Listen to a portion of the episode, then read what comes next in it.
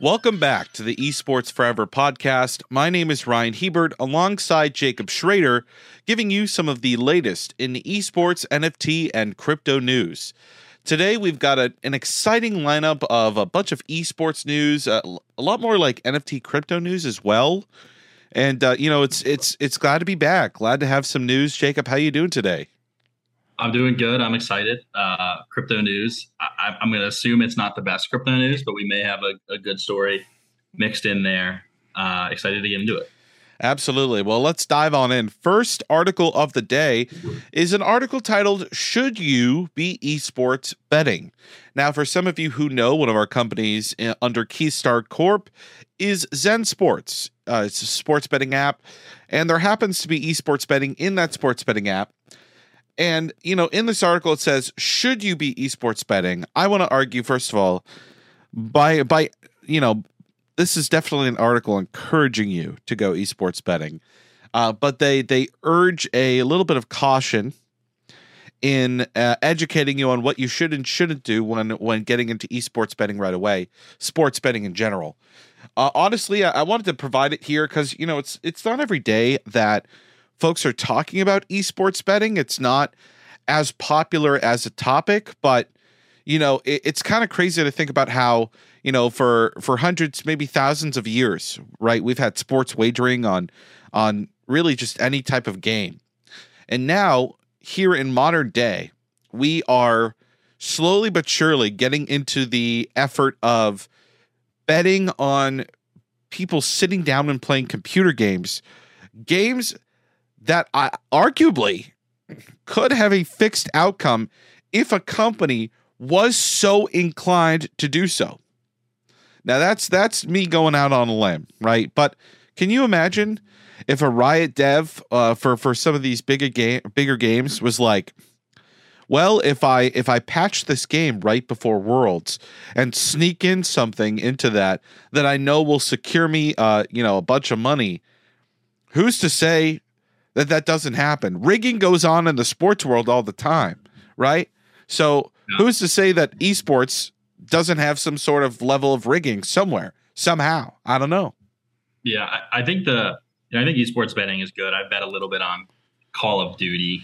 Um, I think the biggest thing for esports is that there's stuff that changes, as you mentioned, right? There are patch updates every two weeks for most mm-hmm. mainstream games, and the NFL hasn't changed a rule. And if they do, they change it at the end of the year and it's a, a small scale rule, right? Esports is changing really fast. And I, I, do think if you're at, you know an actual esports enthusiast, and you can't be an esports enthusiast for more than like three or four game titles, uh, at least from a betting perspective, right? Esports yep. is pretty complicated, and if you're gonna understand the meta, gonna make those bets as soon as you see the first pick and ban made, stuff like that, you do have an advantage because the the industry is pretty nascent and books there's so much data that, to keep track of. The books are giving it their best shot. They just can't be perfect, right?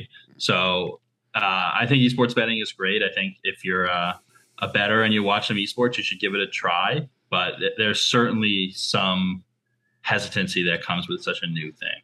For sure, for sure. As with anything new, right? There's always going to be uh, an air of uh, hesitation. So for those of you who may be interested in esports betting, do your research on just regular betting in general. And then when you feel comfortable, maybe ask a friend or a colleague who knows a little bit more and go from there. Remember, Absolutely. always do your own research, whether it be NFTs, sports betting, really anything in general. Do some research before you just start throwing money at something, or you may just risk to lose that money to to nothing. So Speaking of losing something, the Commonwealth of Australia has decided that they are not going to include esports in the 2026 Commonwealth Games. This is a huge reversal for the Commonwealth after I believe in 2020 or even this this past year they uh you know they really embraced esports uh, at the previous Commonwealth Games and you know uh they slowly saw some baby steps into the space and now the Commonwealth is just all out. Nope, no esports. None. None whatsoever. It's uh not to be included.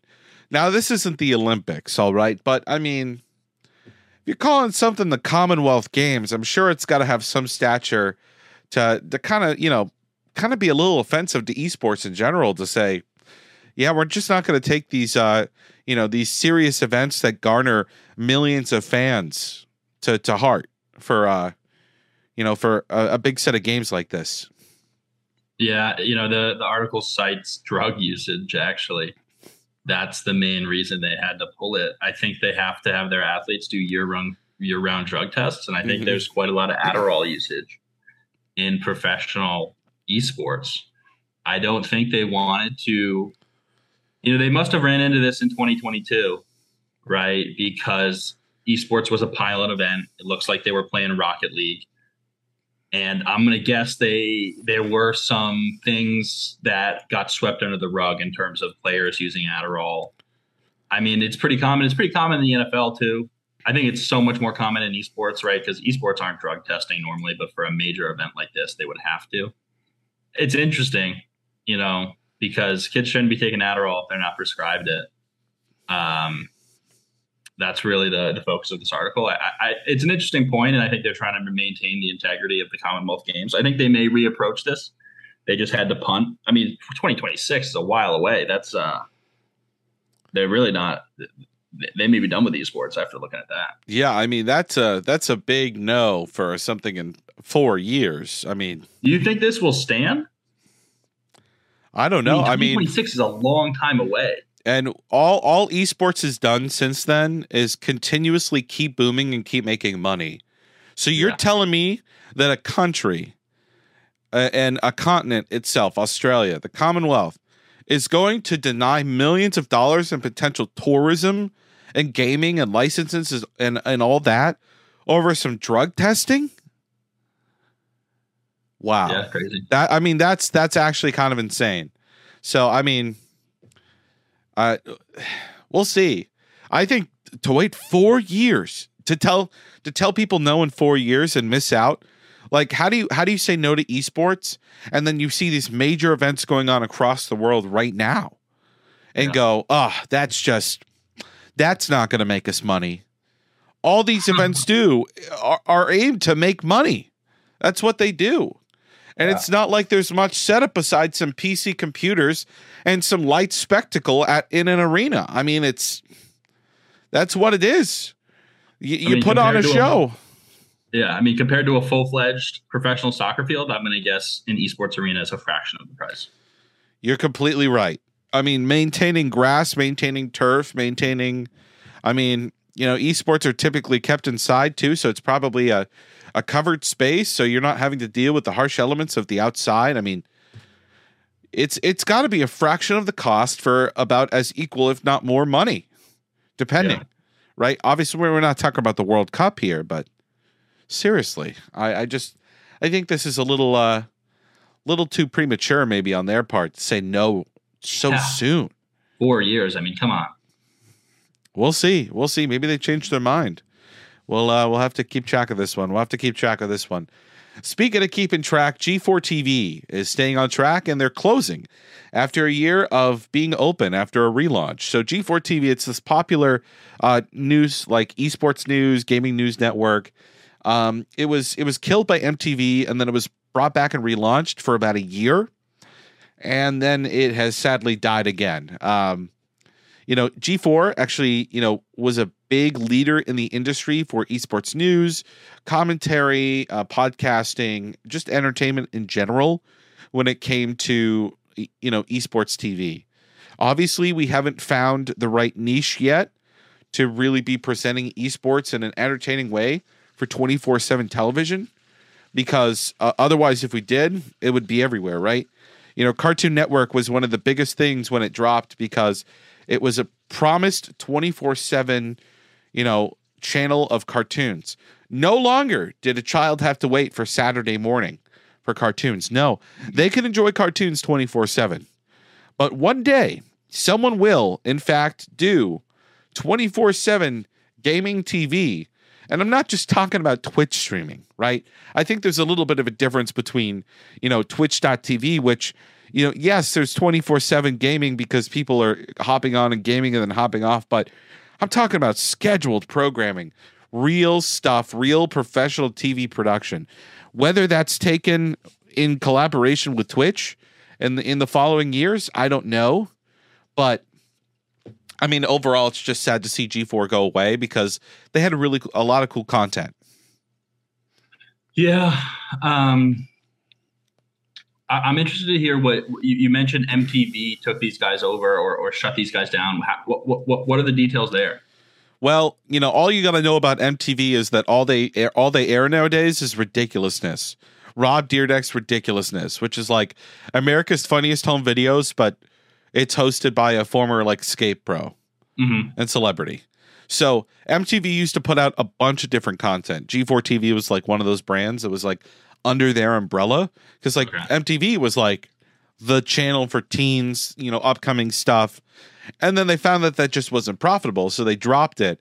And then G4 got picked up again and relaunched. And after about a year, it looks like it's it's not going to be able to keep going. Whoever was Dang. funding it, uh, it's not. They don't want to pay up. So there you go. I was amazed the first time I ever saw a video game channel on cable. I was like maybe in fifth or fourth, fifth, fifth grade, and there was a guy running around a cruise ship killing zombies. And I watched that for like 30 minutes amazed because it was pretty cool. It was a cool game I'd never seen before. I wonder if that was G4 or G4 through MTV because this you was know, a long time ago. Yeah, I, I, you know, I'm I'm not sure. You know, we know that ESPN and some of the more popular sports channels on like on like their off-branded channels will do like esports stuff. I've seen like COD or uh, League of Legends every now and then, but you're right. I, am not sure. Maybe it was G4 because that's the only one that I can think of that would have that sort of stuff. Yeah. So, uh, bye bye G4. Hopefully, something else takes its spot. Speaking of something that we have gotten uh, or talked about already in the past, cardiology, the heart, gaming, and and and heart problems. So a couple weeks ago, we talked about how uh, we found an article that talked about how if kids had underlying heart conditions that they didn't know about, gaming would worsen said heart conditions and and cause uh, some some pretty pretty terrible stuff. Well, this article that is a little bit more uh, official talks about cardiology and esports and uh, arrhythmia sleep risking sleep apnea in patients with heart failure.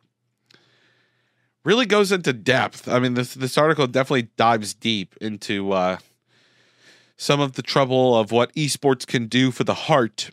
And, you know, we talked about this before. Jacob, I remember you distinctly saying how, you know, you'd have games where you feel like your heart's come pumping out of your chest, right? Oh yeah. I've been there. I've been there. You know, you're in the heat of the moment. You're the la- let's say you're playing a 5v5 match, right? Even playing games today like Valorant, right? Your your whole team dies, it's just you and there let's say the whole opposing team is up.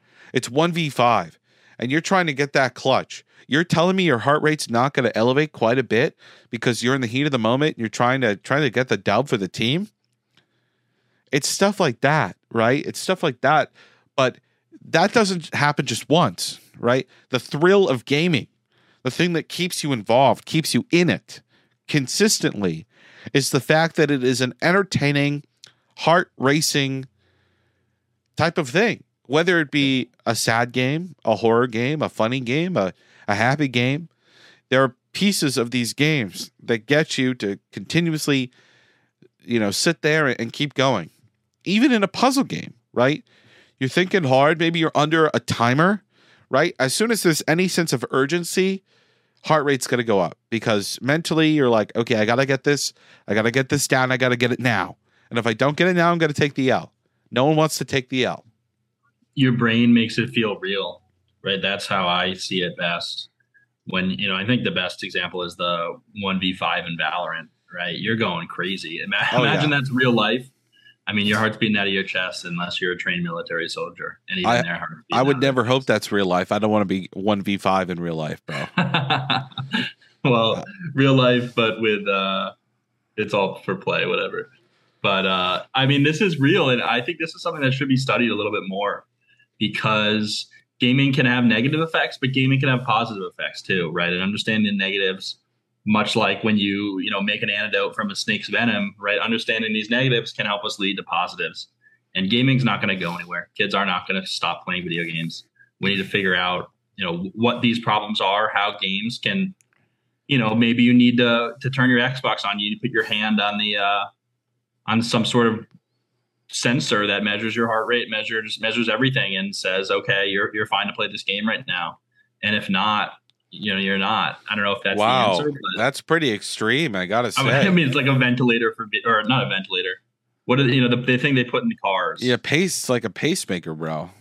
Or Well, not like even a that. pacemaker, Heart uh, monitor. breathalyzer. Sorry, breathalyzer A breathalyzer for what? to to make sure your heart's not beating out of your chest. A breathalyzer. maybe. What's a breathalyzer going to tell you? Well, I mean, I know I'm saying a pseudo breathalyzer, but for heart related problems. So like a Right. heart a heart monitor, bro. Like, yeah, something like that. I don't know. It, it, just thinking. I, I'd say in general, it's more. You know, doctors can can look out for these things, right? If if it's clear kids are going to play in video games at a young age, doctors may need to look for heart conditions at a younger age. I think True. just getting this word out is important. True. It, it is. That's why we're talking about it. That's why we're talking about it. You never know. You never know. Maybe your heart's beating out of your chest a little bit too fast, and you don't realize that that may not be completely healthy for you. Yeah, Especially- You know, I, I, sorry. Yeah. Go for it.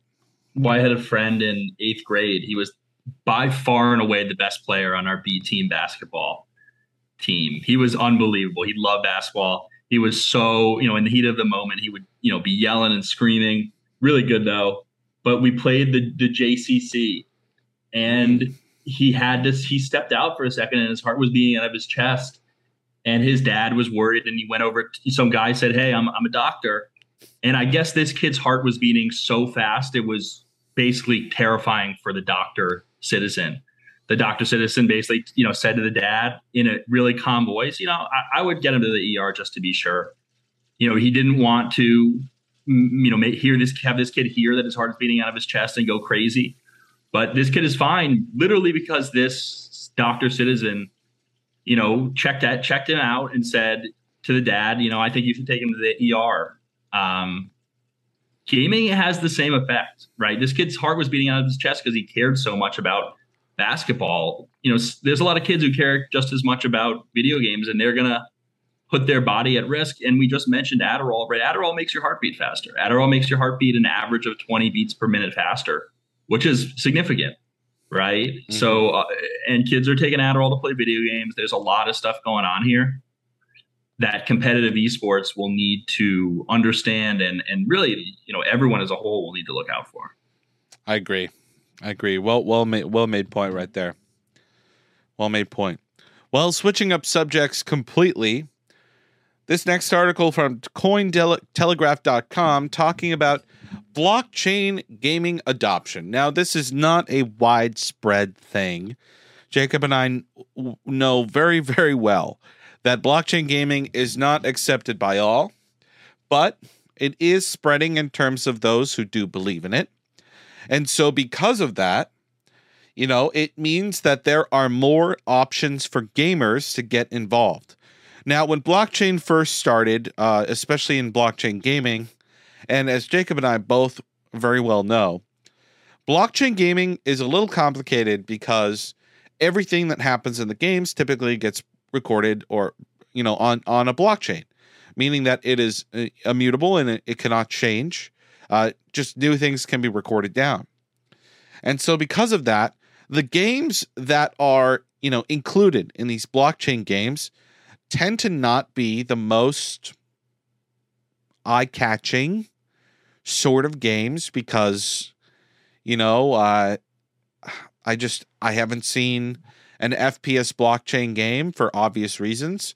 I can you imagine, Jacob? And may, maybe I'm thinking about this the wrong way, but imagine every time you fired a bullet in an FPS game that was on the blockchain, it was recorded down yeah into the block. Like I don't know what exactly would have to be recorded down into the blockchain exact, you know, for these games, but I have a feeling that it's a little bit more technical than just you know, uh, a, a lot of these blockchain games have to be like card games, so to speak. That yeah, I mean, it just depends. It depends if you want the full game to be on the blockchain or if you want it to just interact with the blockchain. Yeah. right you can make it so the only interaction with the blockchain is hey you buy credits in x and all your cards are NFTs, technically, right? But not everything is recorded in the blockchain, right? The win losses of games are sent to a server, which the server then sends to the blockchain. You know, for for a game like Splinterlands, everything is actually recorded in the blockchain, right? Literally every card you choose, uh, and and that's able to happen because the game is a simulation game, right? With an FPS game, if you wanted to fully be on the blockchain, it would be impossible, right? At this mm-hmm. point, with the technology of blockchains today, it would basically be impossible. It would be so hard to do. Um, you know, I think when we see mainstream games come to the blockchain, it'll be like semi blockchain. It'll, you know, you can buy stuff in crypto, stuff can be NFTs, but we're not going to try to, you know, put everything on the blockchain all at once. I agree. I agree. Yeah, I, it's not possible. No. At least to, to my knowledge and your knowledge right now. So things are limited, but who knows? With the power of technology, things could be improved in the near future. Australia, keep watching, keep listening. Who knows? Who knows? Okay. Well, this next article is a downer, but we we've known this for a while, and uh, Apple tightening its grip even more on crypto and NFT sales. So we we we heard before that Apple was like, "Oh yeah, we're going to charge thirty percent for NFT sales through our app," and so they they got even stricter and they said, "Listen, apps, we're going to allow you guys to do this, but really, we really mean this. You have to use the Apple Store for for purchases and and, and selling, right? Um, which means that a thirty percent cut of all transactions go to Apple. This is why Fortnite left the App Store because they thought it was ridiculous that this monopoly over, you know, apps and, and developers was basically just bullying people with a big stick to say, hey, we're going to kick you off the App Store unless you uh, give us our money. Right. And so uh, uh, the problem here is that NFTs and crypto are unregulated. It's not it's not a big company like Epic Games. So Apple can really just do whatever they want because this is this is such an unregulated space that it it really you you can charge 30% tax basically on uh on NFT sales in in any shape or form. And you know, it, it sucks, but Apple has the monopoly here, right? I mean, they they can do whatever they want in general, and they can do even more so here. Um, I, I don't think this is that bad. It's actually a little bit of regulation for the the you know at crypto games that are released on the platform. I don't know if anyone is trying to mint NFTs through an app on Apple and give them the 30%. That would be crazy, but it could also give you a little bit of legitimacy, right? Saying, hey, we're the only NFT that you can actually buy on your iPhone through our game. Yeah. It could be good. I, I I don't see this as crazy, right? I think they came out and said 50% at some point, or maybe that was Facebook that said they were going to charge 50% on NFT sales. Sorry, Meta. Yeah, I think that was Meta. Yeah, yeah, yeah. But uh, you know, I, I don't know. I, I, see this as kind of a step in the right direction. I don't see it as, as being crazy. They're certainly not going to take a lower fee, mm-hmm. but they're providing a little bit of regulation and saying, you know, you can do this, you can't do that. I think it's helpful in general. Yeah, you've got a good point there. The regulation could help for legitimacy. It does mean a little bit of a loss of money in terms of the people actually trading the art and or utility NFT, whatever. But um, that's just what Apple can do. Period. Uh, there's there's no other no other way around it at the moment. So yeah, is what it is. This next article from CoinDesk talking about how you know South Asia is really like becoming a leader in crypto, uh, especially for like low and middle income you know families and institutions. But I, have an argument against this article you know, after interacting with a lot of folks from, like, let's say, uh, let's say the Philippines and some of the other countries uh, around Southeast Asia, right? Becoming a leader in the space for crypto and for NFTs and stuff, sure, great, awesome. But when it came time for us to uh, hold a tournament or to offer something for any type of money, man, a lot of these folks already dropped so much of their money or had no money to actually spend that they were just broke.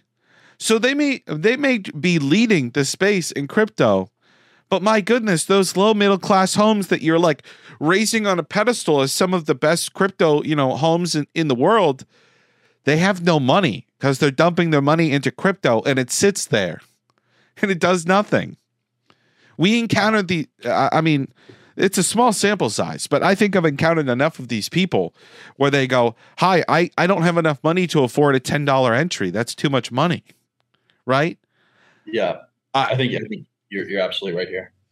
I don't know if this is a an appropriate article to be like Southeast Asia leading the world in crypto. It's like, well, leading the world in crypto because I think they're all getting swindled.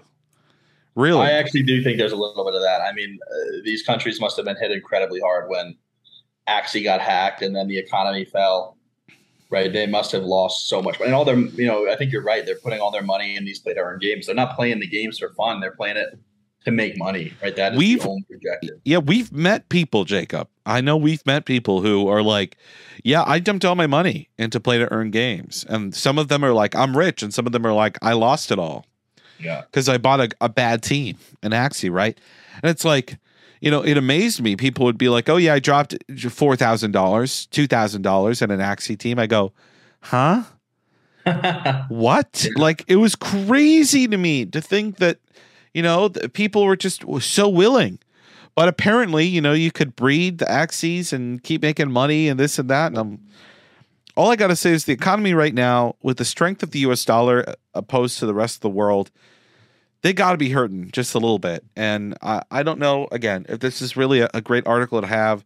Talk about the power of the Southeast Asian economy for crypto. I maybe maybe but you know the, the article specifically cites low and middle income families. And those are the families that are suffering because they have no money because they spent it all. So just saying just saying. Okay. One article of hope here so liz truss prime minister for 45 days in britain has uh, is resigned right and so rishi sunak is the new prime minister, but he also happens to be a former finance minister. And he is actually responsible for the ushering of the crypto age into Great Britain, wanting to turn the great state into a crypto hub around the world. And so this article from Coindesk as well is optimistic that this new prime minister will be pushing crypto legislation on his agenda. There's no official word of this, but there could be. Could be interesting. I mean, it definitely doesn't hurt to have someone you know, uh, especially a, a legislator that is extremely friendly with crypto and, and probably has some money in it as well. And if you know anything about politicians and money, it's like, you know, honey, honey to a bee. Okay. Honey to a bee. You, you cannot exist as a politician without the money to be there to keep being a politician because you need to be able to afford ad campaigns. You need to be able to afford volunteers. And yes, I said volunteers. You got to pay some of these volunteers, even though it's like, oh, they're volunteering to help you, right? There's so much that goes into being a politician. And to stay in the game, you've got to have the biggest war chest. And that's the most true with the presidency in the in the United States. And I'm sure that this is also partially true overseas in parliament and just, you know, in politics in general. So, you know, this article, like I said, is uh is optimistic that this new prime minister will maybe be putting in some stuff for for more crypto, a more crypto friendly future for Britain at least, which before the queen passed away, we already know that she had approved some of the crypto stuff for the for the treasury there. So, Mhm. you know, we'll see. We'll see. I mean, the the country's obviously in a little bit of turmoil. Turmoil. I mean, you know, the official period of mourning is over for the queen, but I, I don't think that means that the people who are are alive for the next couple of decades, maybe even three to four decades, right, who still remember the queen, are going to get over the queen. She was just around for so long, Yeah. affected so many generations of family. I mean, I think it's hard for hard for folks to just move on like that. So Yeah, I think we covered Sunak a little bit in the past. We actually talked about his Royal Mint non fungible token. I think they were trying to create like a digital dollar for Great Britain or, or Mhm. some sort of pegged asset. It's actually crazy that he's the new the new PM. It is, yeah, it is crazy. So this is uh, this is good for crypto. this is very good for crypto. I think he's certainly.